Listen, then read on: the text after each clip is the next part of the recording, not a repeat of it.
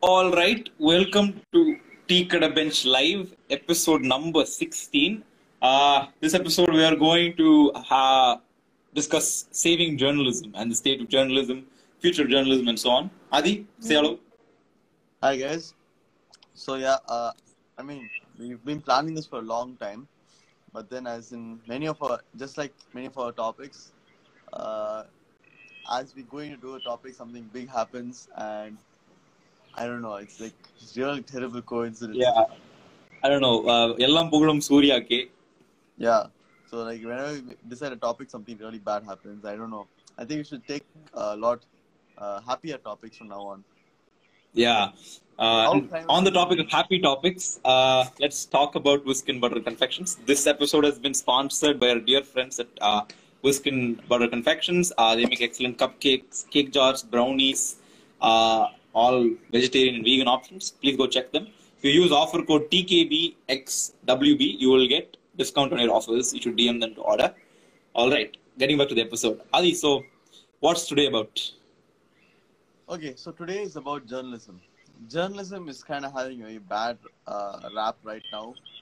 Uh, I, I mean, I don't exactly know why, but I would say a lot of the great world, a lot of the great countries, world leaders, they are not favored by journalists, and they don't favor journalists in in return.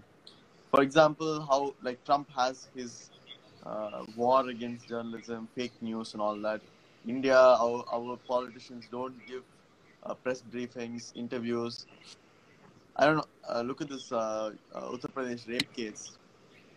Yeah. Um, like they haven't come out said anything. They're giving more interviews to uh, international media, saying that the rape never happened, rather than talk to national media. While on the other hand, national media, while the farmers' bill is going on, they they all worried about who is doing drugs, and like which celebrity is doing drugs, which celebrity, how are they're doing drugs, what IMMA bouncing bounce means. So, yeah, I mean that, that and like I don't know, I, I don't know Hindi, but like I don't know, uh, uh, Anurag Kashyap, uh, um, uh, Goswami is doing something like drugs, drugs, drugs though, drugs though. Drugstore, drugstore. Ah, I don't know what all that is about. So, a lot of people have this idea that we don't need journalists anymore, and like they're all doing a bad job. But uh, I don't know. Today's uh, podcast is about how journalism is important. It's one of the most important pillars of democracy. Without journalism, we won't even know what's happening in the world. Uh, so yeah, that's why we're here. What do you think, Puri? Well, like you said, right, it's one of the key pillars of democracy. Like this, this experiment we, I call the experiment we're trying out called uh, democracy. You know, as a globe, uh, one of the key things is uh, is one of the key pillars of this experiment is demo- is uh, journalism. And for this experiment to succeed or to get uh, a good return on this experiment, we definitely need effective and good journalism. Uh, journalism that keeps the public informed, keeps leaders and uh, powerful people in check. Uh, right?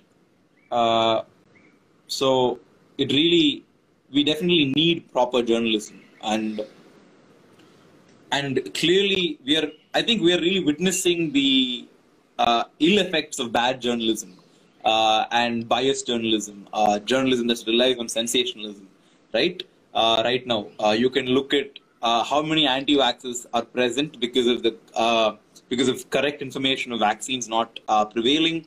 Uh, you can even look at the, the way at which again the Hathras case the way at which the media is ha- being handled and how essentially uh, you know traditional media just can't uh, go anywhere now right? And how it really and because of the co- overhead cost of operation for traditional media it's really hard for them to not rely on big funding and big funding usually comes through the source of sponsors and that can very very easily get muddled and that's why I think independent journalism is a independent journalism. I call it alternative journalism, a journalism that does not require a lot of funding and can be funded by even people that are watching it, right? Um, through sources like Patreon or like chat, you know, chat chat donations and so on. Um a good example is what Faye D'Souza is doing, or even the uh, uh, or even the a leaked video that came out of how the DM was blackmailing the family in Hathras case, right? Uh, that that is that that is what journalism should be, and now even the common man can do journalism, right?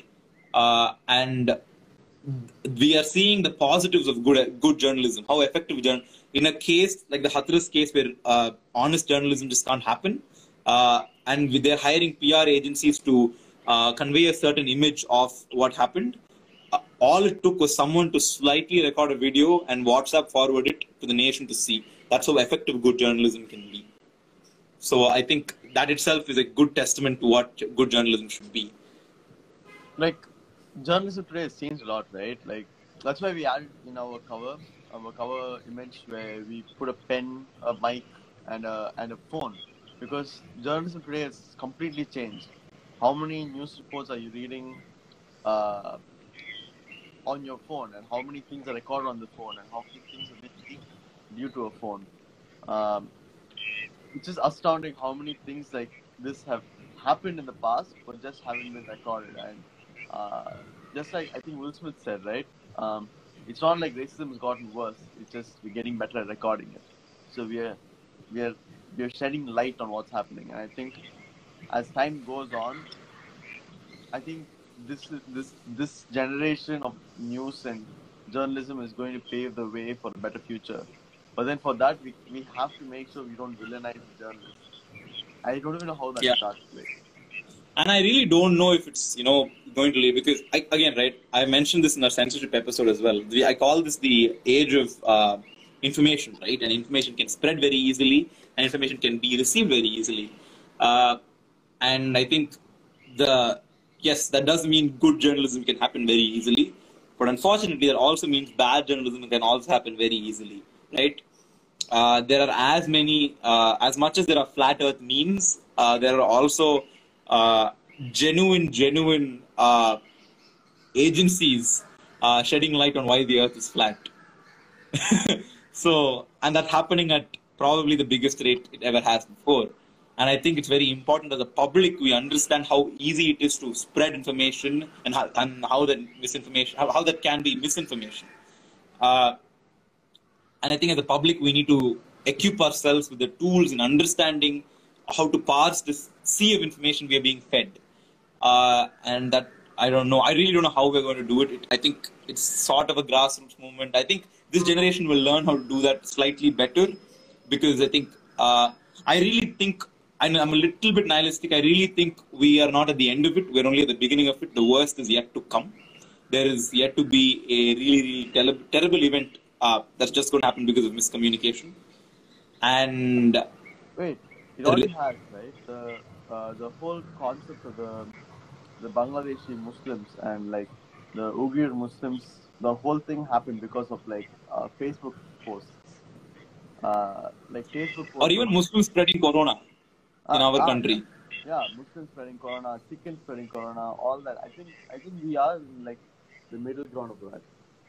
And Yeah, I think, I think, and I think the second the worst really hits, the public will be very skeptical of everything we see, and I think from there uh, things will be better. yeah, already thousands of lives Yeah, have been lost due to misinformation.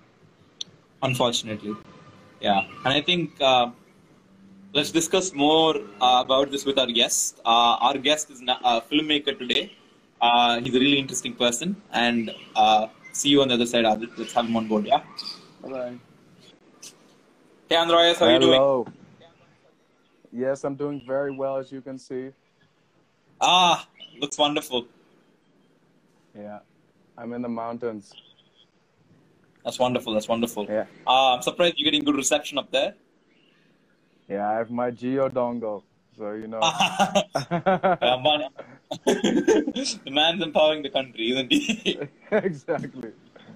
Yeah, he's making all yeah. of this Uh, would you like to introduce yourself uh, for our guests, Andreas? What do you do? Uh, uh, you know, uh, what do you like to do? Who you are?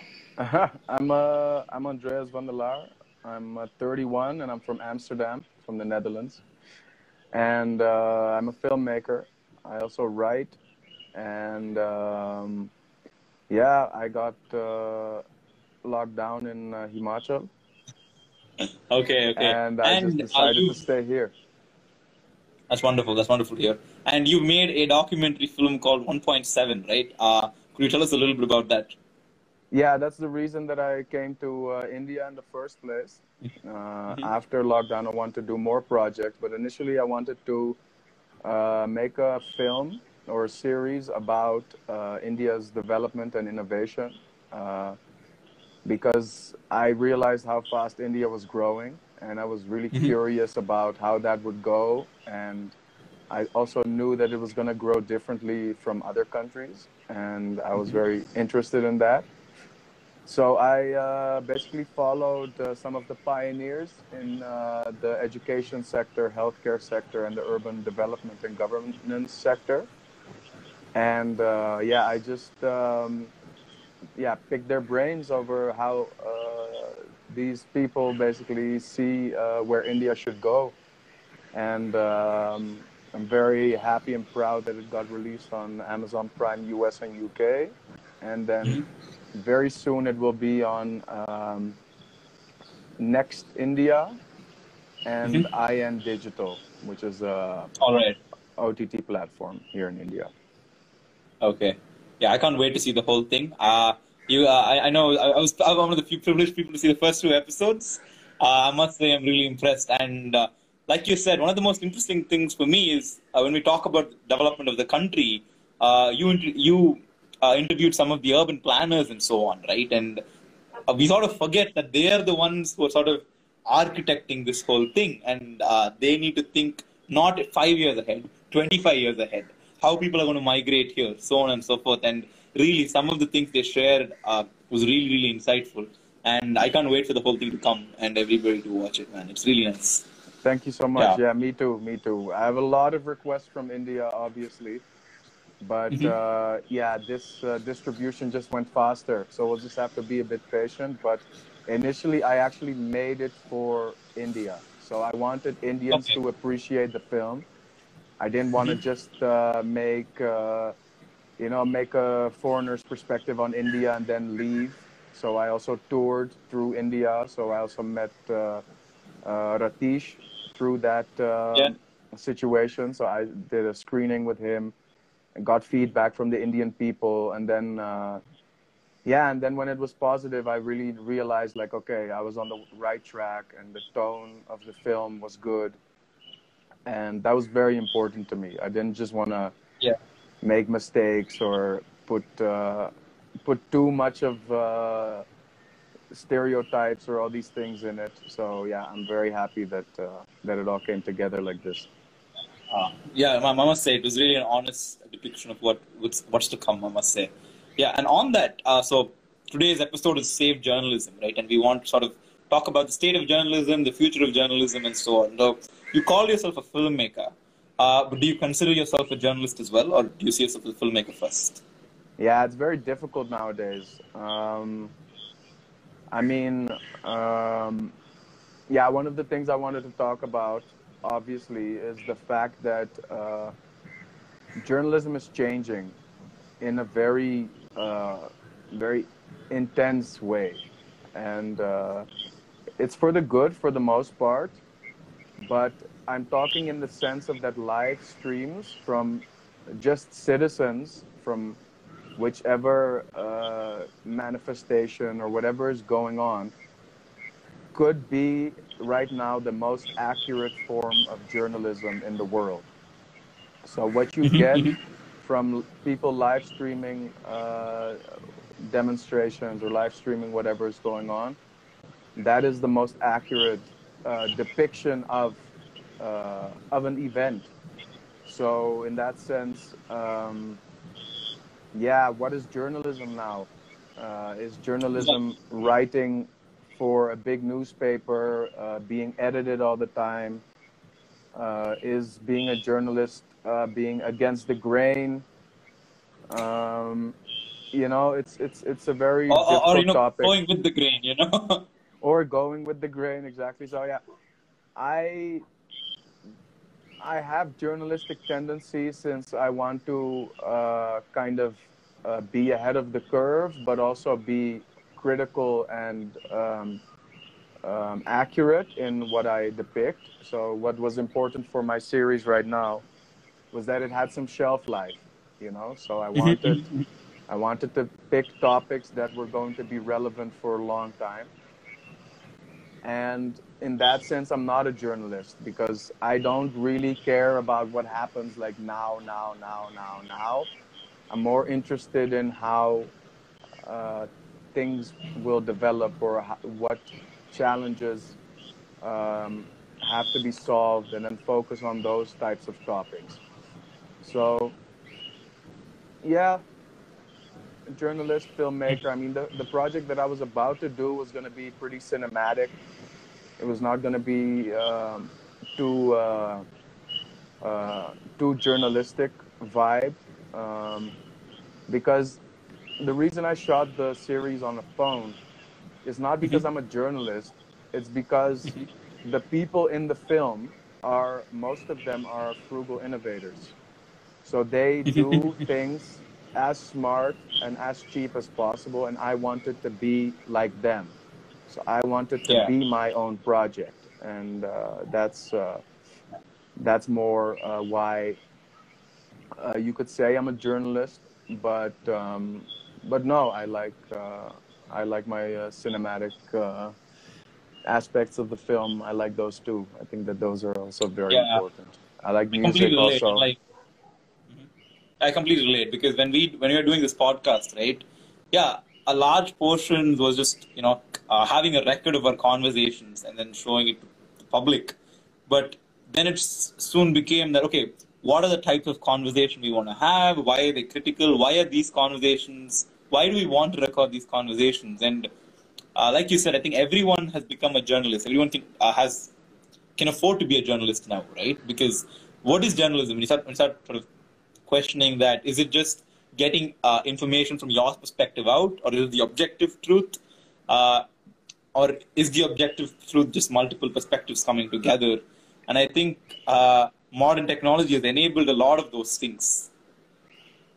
Yeah, but uh, on the documentary, right? Uh, why, like you said, you said you were interested in uh, making the film on India because the way it was developing was very interesting. But how difficult or easy was it? Uh, Because uh, in, historically, it's been hard to access these the people that are you have on your uh, documentary, right? They've been uh, people like people in that stature are usually considered hard to access or. Uh, they're far away from the public. But you meet a lot of people uh, in that documentary that uh, I don't know. I would I would think I would never meet them, or it'd be very hard for me to bag an interview with them. So how was that like? What was the process like? Um, well, the funny part was that intuitively I knew I was on the right path with whatever I was doing. um, so I knew that what I wanted to make was not being made enough. So to show uh, a positive side of India as a foreigner, because most uh, BBC or whatever you know channels that come and report on India, it's mostly about the same old, same old, uh, uh, you know, hardships of uh, developing nations. and I knew that that was just not the full picture. I knew that India ha- had a had a middle class.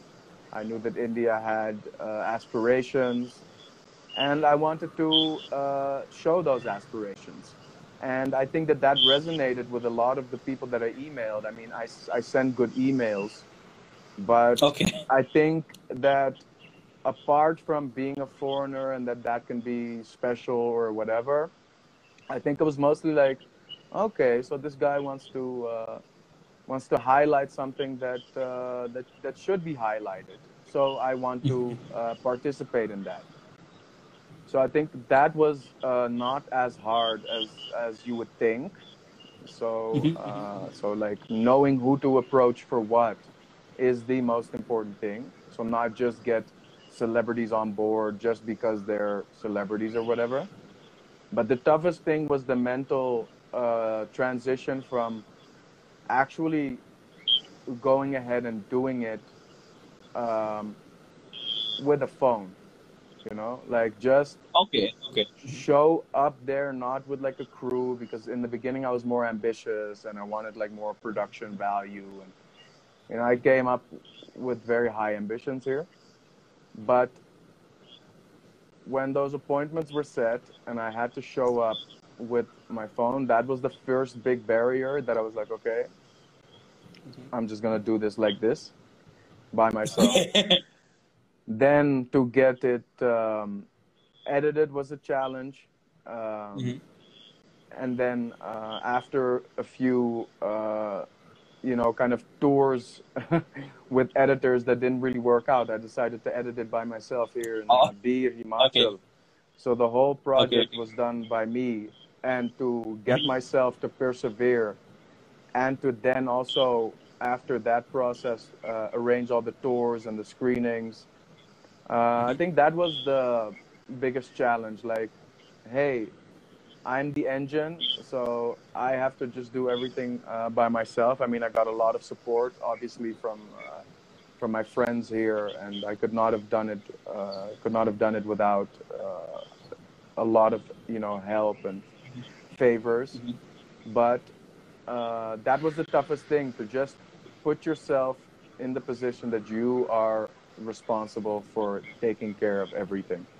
So that was the toughest toughest part Yeah. and also And- yeah Oh, go on. Go on. Sorry. and also the feeling of will it get distribution or not um, um, will a series be uh, accepted into film festivals and it did and it won uh, two awards here in india so uh, That's great. so that was pretty special you know that i did it in a very uh, unusual way but it all worked out because the the good intentions the good intentions were there Yeah, and I completely agree with that part. Right? Uh, if you if you write to the people uh, with good intentions and if you're honest with what you want to do, m- more often than not, you'll be surprised how often they reply.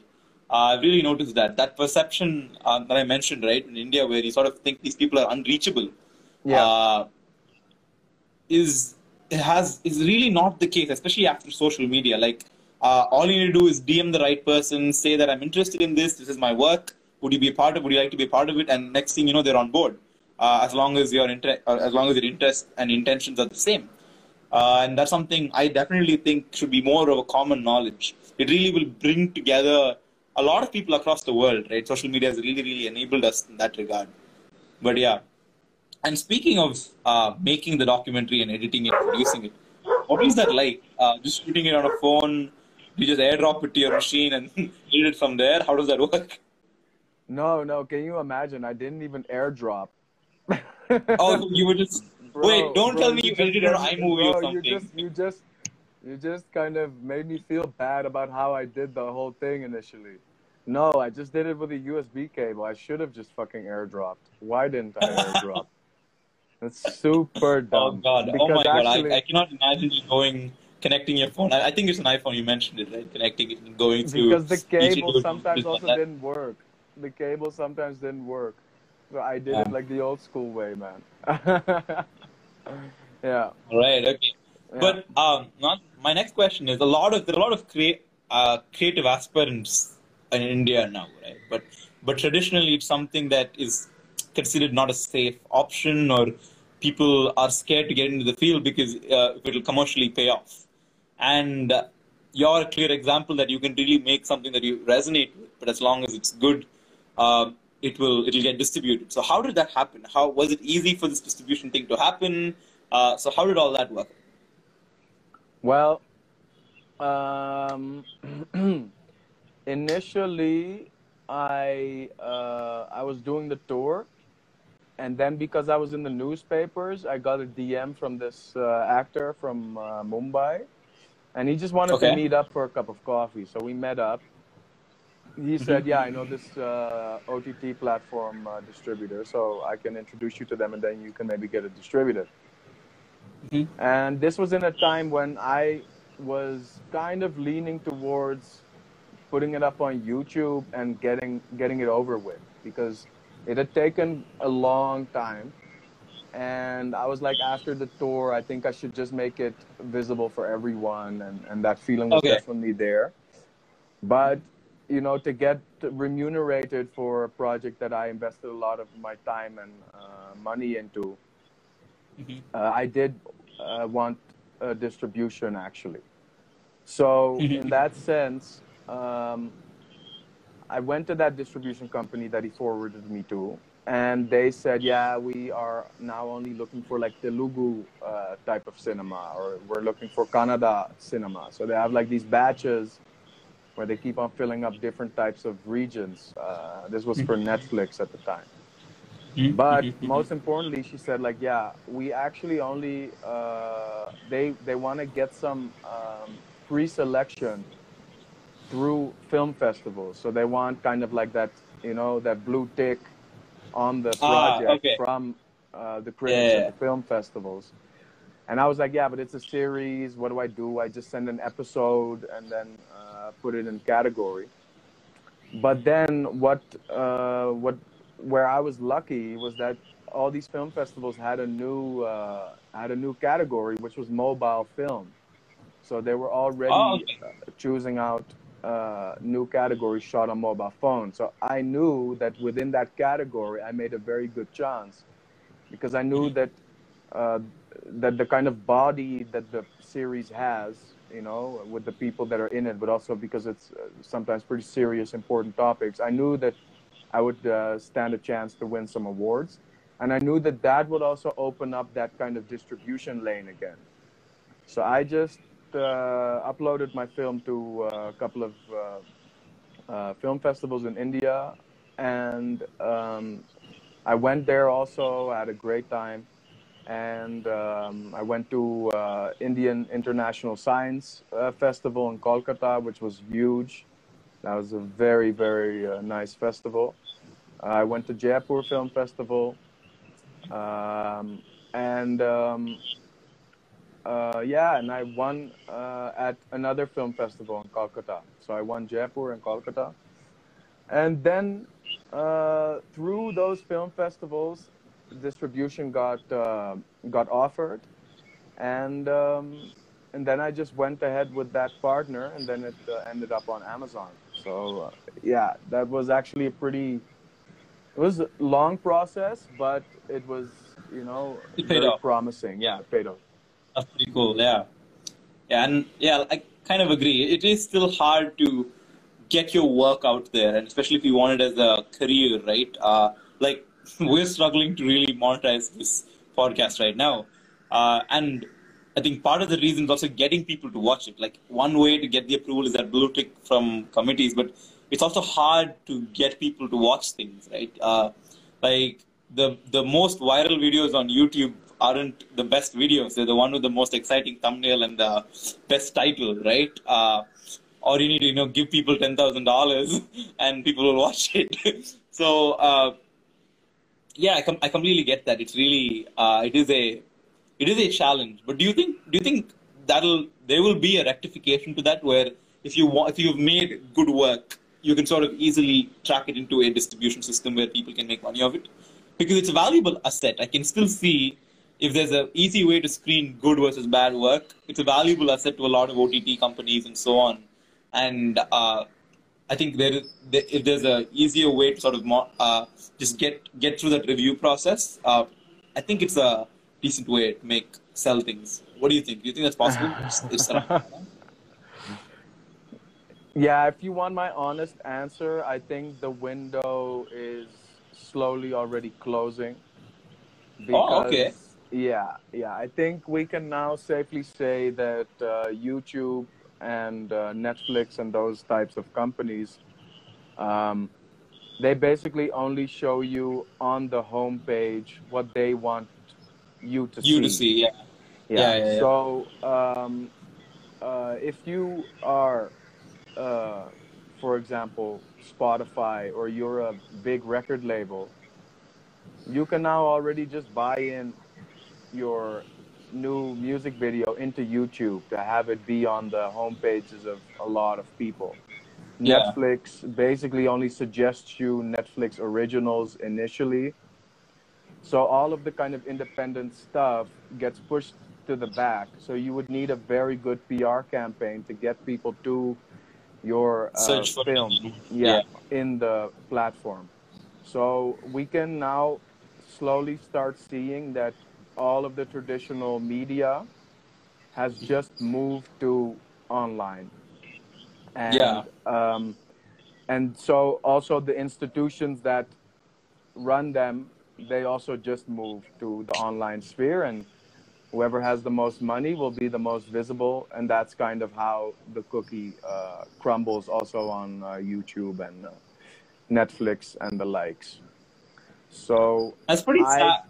Yeah it's sad i mean i do still believe in youtube for sure like i'm not like now all of a sudden uh, bashing youtube but um, it's very important to subscribe nowadays and to get that bell Yeah. notification because And otherwise like you the just videos you think that are good. exactly sure, yeah. because otherwise you just don't get through otherwise you just get the classical big uh, big channels or whatever's trending that day news wise um, otherwise you get those suggestions so yeah you just really have to kind of tweak tweak that system a bit but um, no i think if you uh, if you do well on youtube like uh, you guys are on youtube um, yeah, that's the place to be. I mean, it's all long form uh, podcast, video podcast type of stuff.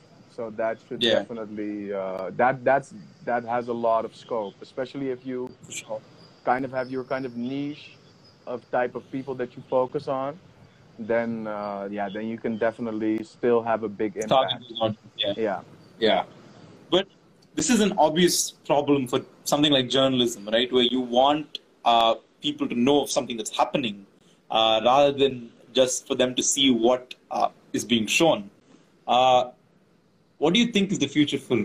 What do you think is going to happen in the future? Like as a filmmaker as well, right? You want to like if you you I'm pretty sure you want to tell the stories you want to tell rather than the stories people want to hear, right? So how do you think uh, journalists and creative people can navigate through this kind of a system?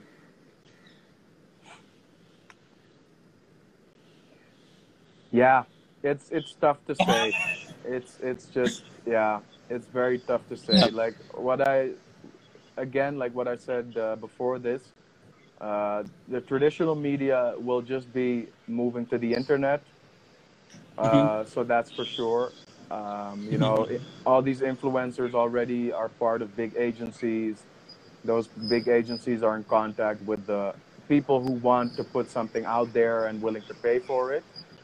So Yeah. that's basically the way television also works with uh, ads.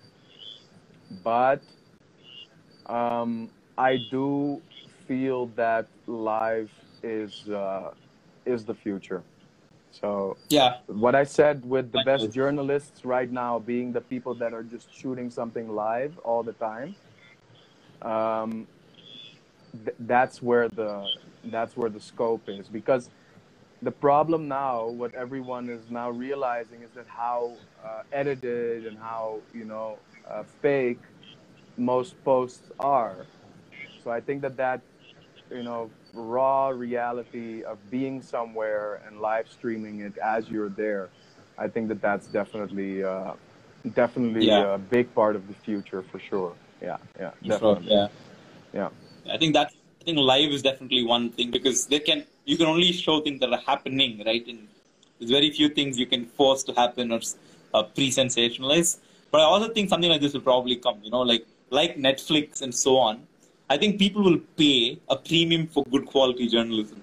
It's already happening in uh, some again in a primitive way where journalistic journalist house houses are asking for uh, the users to support them online, right? Like in India, the Hindu started it, uh, the Scroll uh, Scroll.in has started it, and in America, the New York Times, all of those people have started to ask uh, individuals to support them, uh, where the readers pay a premium. And I do think, unfortunately, uh, whilst things like lives and everybody can be their own journalist um, will be very common in the future, good quality journalism will be something uh, that comes with a premium, where I think people will pay, like, will they'll understand the concept of, okay, journalism is so democratized. I need people that are good at doing it, and I'm going to pay a premium for it. I think something like that is definitely on the horizon.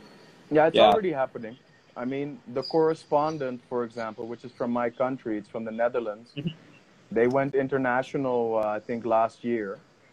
And what they do is they uh, offer premium journalism, but the Mhm. journalism is not the uh, now focused journalism because they know that they need time to source out their research, to source out what has happened in the past few days.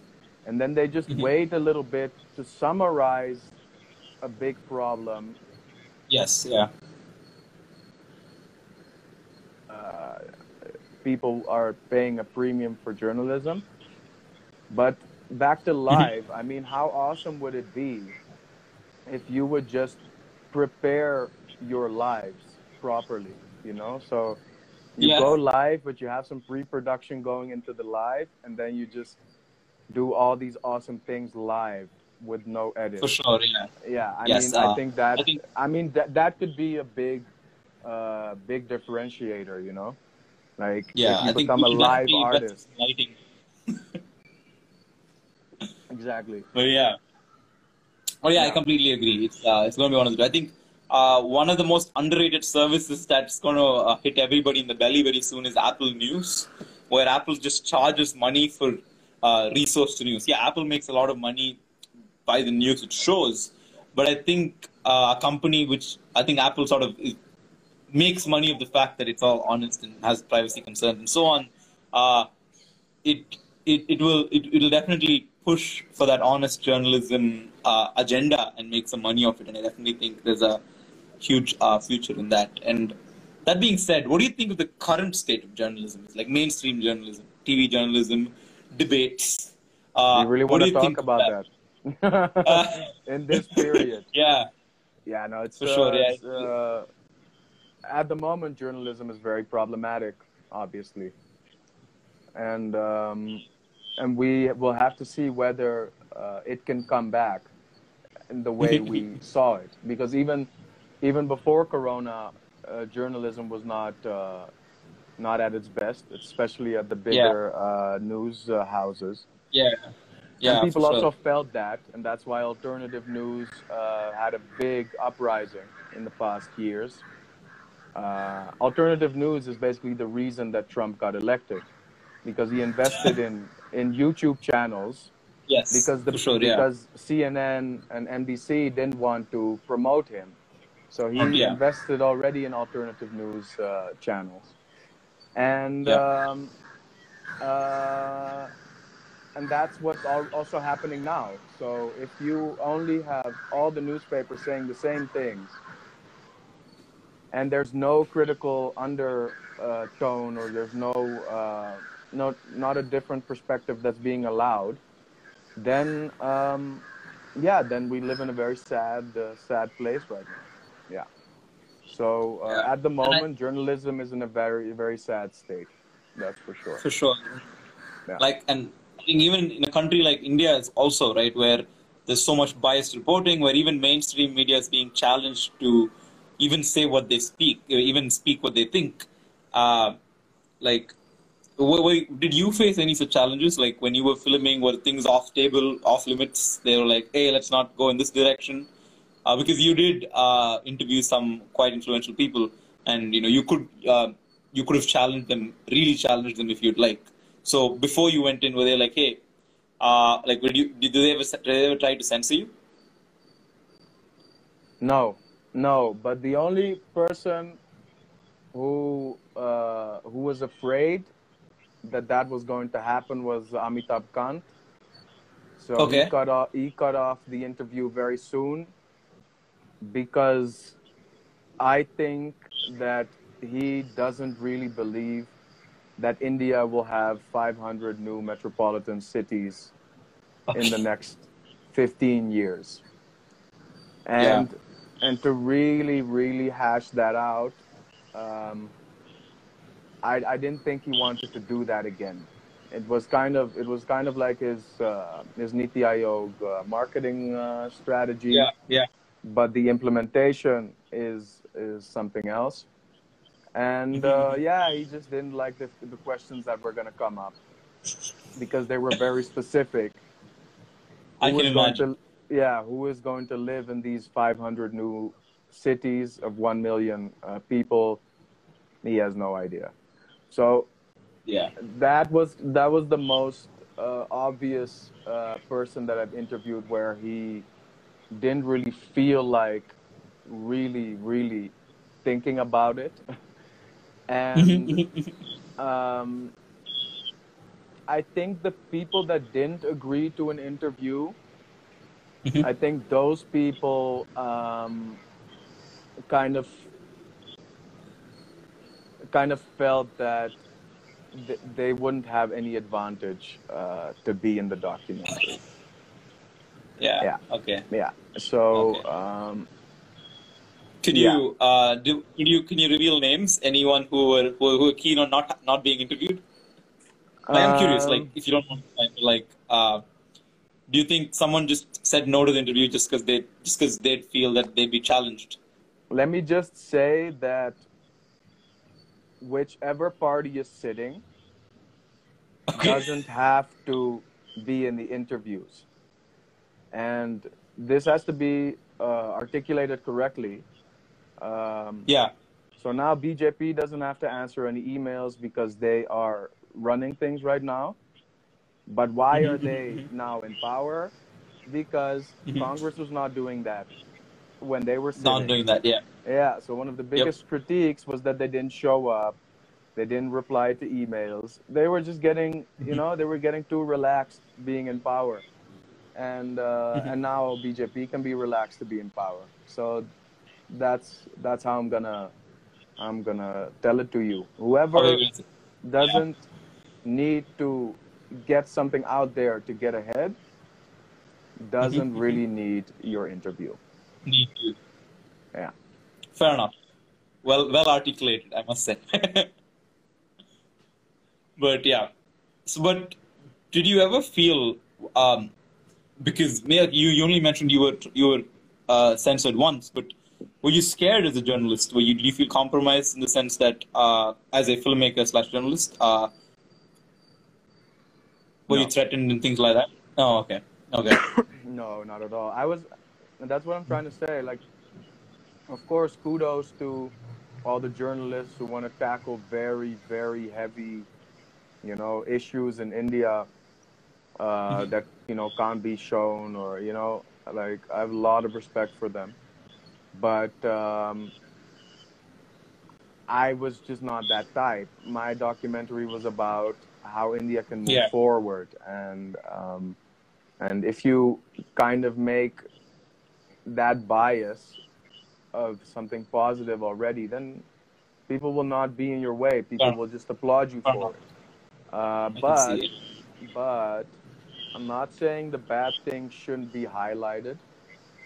Mhm. But Mhm. what I do know is that if you keep on highlighting bad stuff, so if you keep on highlighting uh, old paradigms or stereotypes that are not relevant to today anymore, um, it will also kind of reinforce uh, what people think about uh, countries, but also about themselves Yeah, and yeah. uh, and that's kind of where I come from. I wanted to show Indians like, hey, this is also going on in your country, and um, it's not uh, that you have to believe in your own kind of um, negative image about all these things because it's just not all negative.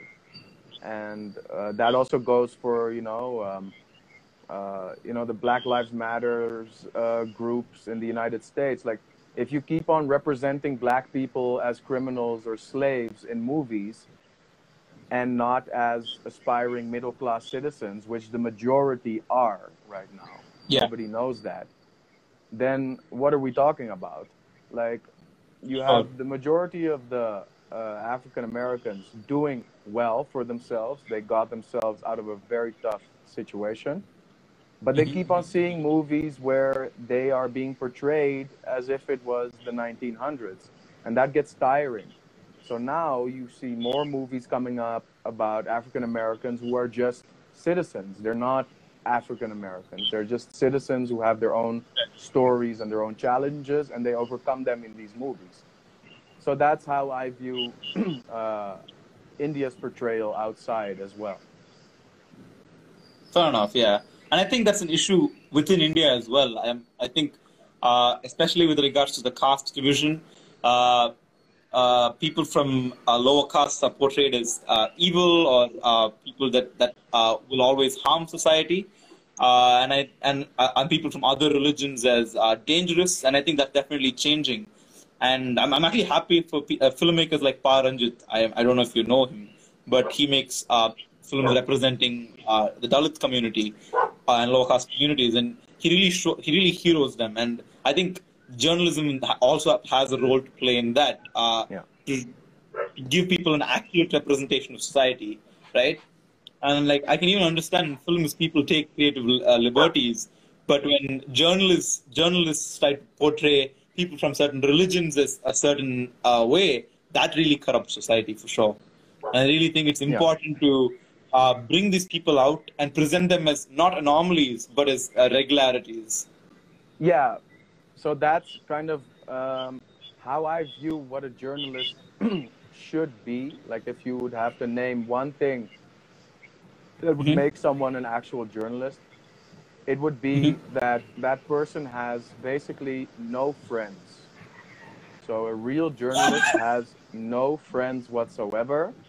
Because he has no friends, he can observe society as it is. He can observe representation of that society as it is and then see like hey this is not fair i'm going to put my two cents in this because i know i have observed also a different story about this group or about this event or that's where the journalism or the obje- objectivity factor um, can come in as far as it can but if you're yeah. just at your desk at a big newspaper, you're not in the field, you're not talking to different kinds of people all day long, then it's very tough to call yourself a journalist because um, it's almost blogging. You know, it's almost like you're blogging, but then you point, call yeah. it a newspaper. Yeah, yeah. So newspapers yeah. have turned into blogs for the most part. For sure. For sure, yeah. Yeah, and think people think and to think people are degraded blogs but still uphold newspapers, right? Yeah, it's it's yeah, yeah. and it's and it's also funny that even though the internet is the way it is, we still mm-hmm. view them as this kind of supernatural entity that knows the truth at all times, when that's yeah. just not the case. You know, so I actually um, think it's um, convenient. I think when we want to disbelieve what's there on the internet, we say, oh, it's on the internet. Anybody can write anything on the internet. But we want to believe they say, oh my God, I saw it on the internet. Yeah. it's a double standard we follow. Yeah, it's a big double standard. It's a big double standard. But uh, yeah, let's see. I I think that trust in the in the media and newspapers will be sharp on the decline like next year. Yeah. Uh, as this situation uh, develops, and I think that after that, this whole who speaks the truth or who is right will have to be defined again. For sure. Yeah. yeah. And, and, I really think with uh, I really think with people like Faye D'Souza starting their own uh, independent news outlet, like independent news channel, uh, you spoke to her as well, right? Um, so I think that things like that will happen a lot more. Uh, yeah, where, for sure. They can afford to not. Uh, they don't. They don't. They don't need a big studio all they need is a webcam and a license to Zoom, and they can yeah. really do honest journalism. Exactly. Yeah. Yeah. Yeah, and sure, um, sure. and that's the sad part about uh, about that situation, is that um, for the most part she was Mirror now, you know, and yeah. and she just had a large following as while she was there, and yeah. if you just you know put that following to to very good use separately, then you see like, oh, okay, so I can kind of start my own news channel because of this, you know. So you're yeah. not, so you're not that much an employee as you think anymore. Yeah.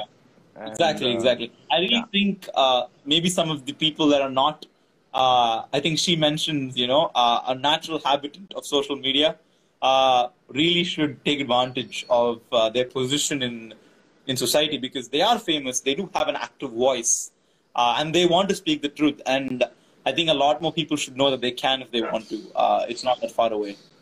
No, exactly. Like it literally says, swipe right and click on live, and that's all you need to do. Uh, Yeah, I mean, that's those are my favorite videos now. Like I'm very deep in YouTube and Yeah. I like just regular people giving a rant on an important topic. I Sure. find those the most interesting. You know why? Because these are people that have probably thought about something for so long in their life. Yeah. And then all of a sudden they came to a conclusion like, okay, I figured this topic or this problem out. And then they just go hmm. on YouTube or they go somewhere and they say, listen, guys, I find this situation like this, or, you know, uh, this is my honest opinion about this whole situation. I find those people the most interesting, actually, because you just sure. get Yeah. You get the you get the purest form of uh, of observations in that sense you know agreed, agreed. yeah And I think it's very enabling. Like I'm dyslexic, so I can't even write, right? So even if I thought about something, have an opinion, I can't write a blog post, right? Uh, because I'm dyslexic.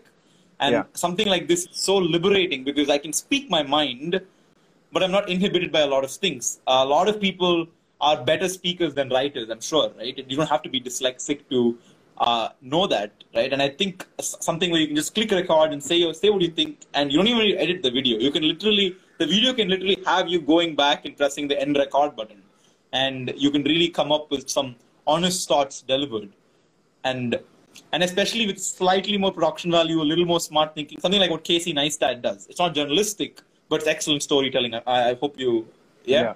So uh, something like that, I think will definitely, definitely, definitely be the future. yeah yeah for sure Yeah. yeah Yeah. yeah it's uh We're, we're, in, we're, we're, go on. Sorry, yeah go on. yeah it's just i mean of course it gets boring looking at people in their rooms talking to the camera but i do feel that when something serious is being said i think that is the surrounding where you're going to get it from i think that uh, Yeah. it's either that or you get like the action type of uh, type of uh, videos where people are just in the field and they're shooting something but Yeah. that kind of um, microphone journalism where people are talking next to a scene about what happened i think that that is a little bit over i think that um, that that's yeah. yeah i think that that's a bit boring Yeah. Yeah. And I definitely think people will find creative ways to make this format engaging, I'm sure. yeah Right? Like, I think it's definitely on the horizon. Yeah, I think Yeah. we've nearly hit the one hour mark. Uh, do you have any closing thoughts before we sort of end the conversation?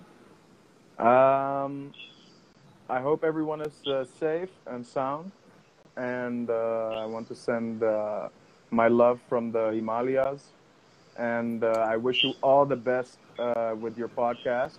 You're gonna do uh, really well, and uh, I want to say uh, thank you to Ratish for hooking us up. yeah, and, 100%. uh, Thank you, Dish. and I hope to see you uh, on the other side, man. Are you in Chennai? Yeah. Uh, yeah, I'm in Chennai. Uh, the weather is not as great as in the Himalayas. But you know, uh, yes, uh, you definitely have a better view than me as well. Uh, I'm sitting in front of another apartment complex. The sunset is amazing here, man. I'm really jealous. Yeah, but yeah, uh, maybe after the lockdown, we should definitely do an in-person interview sometime. Yeah, yeah, let's do that, man. Yeah, will be amazing. All right, And, all the best for uh, your. I hope a lot of people see it. I'm sure they will. Thank you so much. Thank Yeah. you, man. Bye bye. Yeah. Bye. Bye. All right, that was Andreas. Uh, we'll just add Adi for the closing thoughts. Uh, I hope you guys are enjoying this. Uh, we want to do a couple of episodes actually uh, with regards to saving journalism, explore different facets. Today we had Andreas uh, talking about uh, alternative journalism because of his documentary film and how we can explore that. We're just waiting to Adi. We're waiting for Adi to join. In the meanwhile, I just want to remind you guys that uh, this episode is sponsored by our dear friends at Whisk and Butter Confections. Uh, they make excellent cupcakes, uh, brownies, cake jars. They have vegetarian vegan options. Uh, they're amazing. Uh, and if you use the offer code uh, TKBXWB, you'll be helping us a lot. It'll be really useful if you do. Please, you know, you they'll get orders. You'll get awesome cupcakes, and you know, it'll help the channel out and let us do this for free. Thank you so much, guys. Adi, do you have any closing remarks of what of the conversation we had? Uh, I mean, it's really amazing, right? Uh, people think the limitations and like the reasons why they can't do certain things, but then we saw an award-winning um, documentary series that hopefully you guys so- soon will be able to see. Uh, made with an iPhone, and that's all. Like That's all you need. Yeah. yeah, like uh, all your limitations technically are just excuses, right? To you tell for yourself. So, and I think that's the greatest proof for journalism of today, where people are realizing that there's no limitations. People just want to learn and understand what is happening in the world, and Exactly. people are subscribing to that. And think about Vice. Before Vice is what it is now. Uh, earlier in the day, it was just some random dude, uh, some random dude with a camera who used to go to some messed up part of the world and then just recorded something for the world to see and for the world to know. Oh, and uh, Aldrin has asked, uh, it's 1.7. The name of the documentary is, I think, uh, 1.7. I right? It's, it's available on Amazon UK and US. Uh, so if you have a VPN, you can watch it. Uh, it's soon coming to India. We'll definitely put a post as soon as it's out. Don't worry. So you guys will definitely know when it's out. Yeah. Yeah, so that's my two cents on the subject, and it is definitely a, sad day. Uh, sad, not sad day. It's a sad era of journalism right now, where in India, where journalists are having a very hard time expressing their freedom. Uh, people are questioning the the religion and the caste of the journalist uh, to know if what they're saying is true. Like their merit is depending on their birth rather than what they're saying. Yeah, that's that's my two cents. How would you put it? Yeah, uh, like you said, right? It really doesn't matter what you're using. Uh, it just matters what you're saying. I think for the longest time, you and I wanted to buy mic for this podcast. We're two seasons in, and I think we're doing fine with just mobile phones. Uh, so yeah, uh, people will listen if you have stories to tell, stories that need to be heard. And I think you will you will pick up things. You will you will listen to your audience. You will know how to present information as long as you have the information to present. And I think people have also realized that that they're looking for information. People are starting to understand what they want. They just want they want information. They want reliable information. Uh, I think everyone's been bitten in the butt a couple of times because of information misinformation by now, Hmm. and that's made them realize that they need to think twice before believing in things. And uh, so people, so uh, valid, informative things are of value today, and I think people should start chasing that, and that will lead to excellent journalism. I know the bottom light is making me look like some uh, Yeah, evil all- genius, man, but trust me, I have good intentions. I've just forgotten to turn the lights, and I don't want to get up right now. Uh, but yeah, big mistake. I was expecting the sunlight to be there in Chennai quite a little bit longer. But yeah, I think we only have a minute left. Uh, so I think those are our closing thoughts. Uh, as usual, thank you so much for listening, guys. Uh, Nandri. Vanakkam.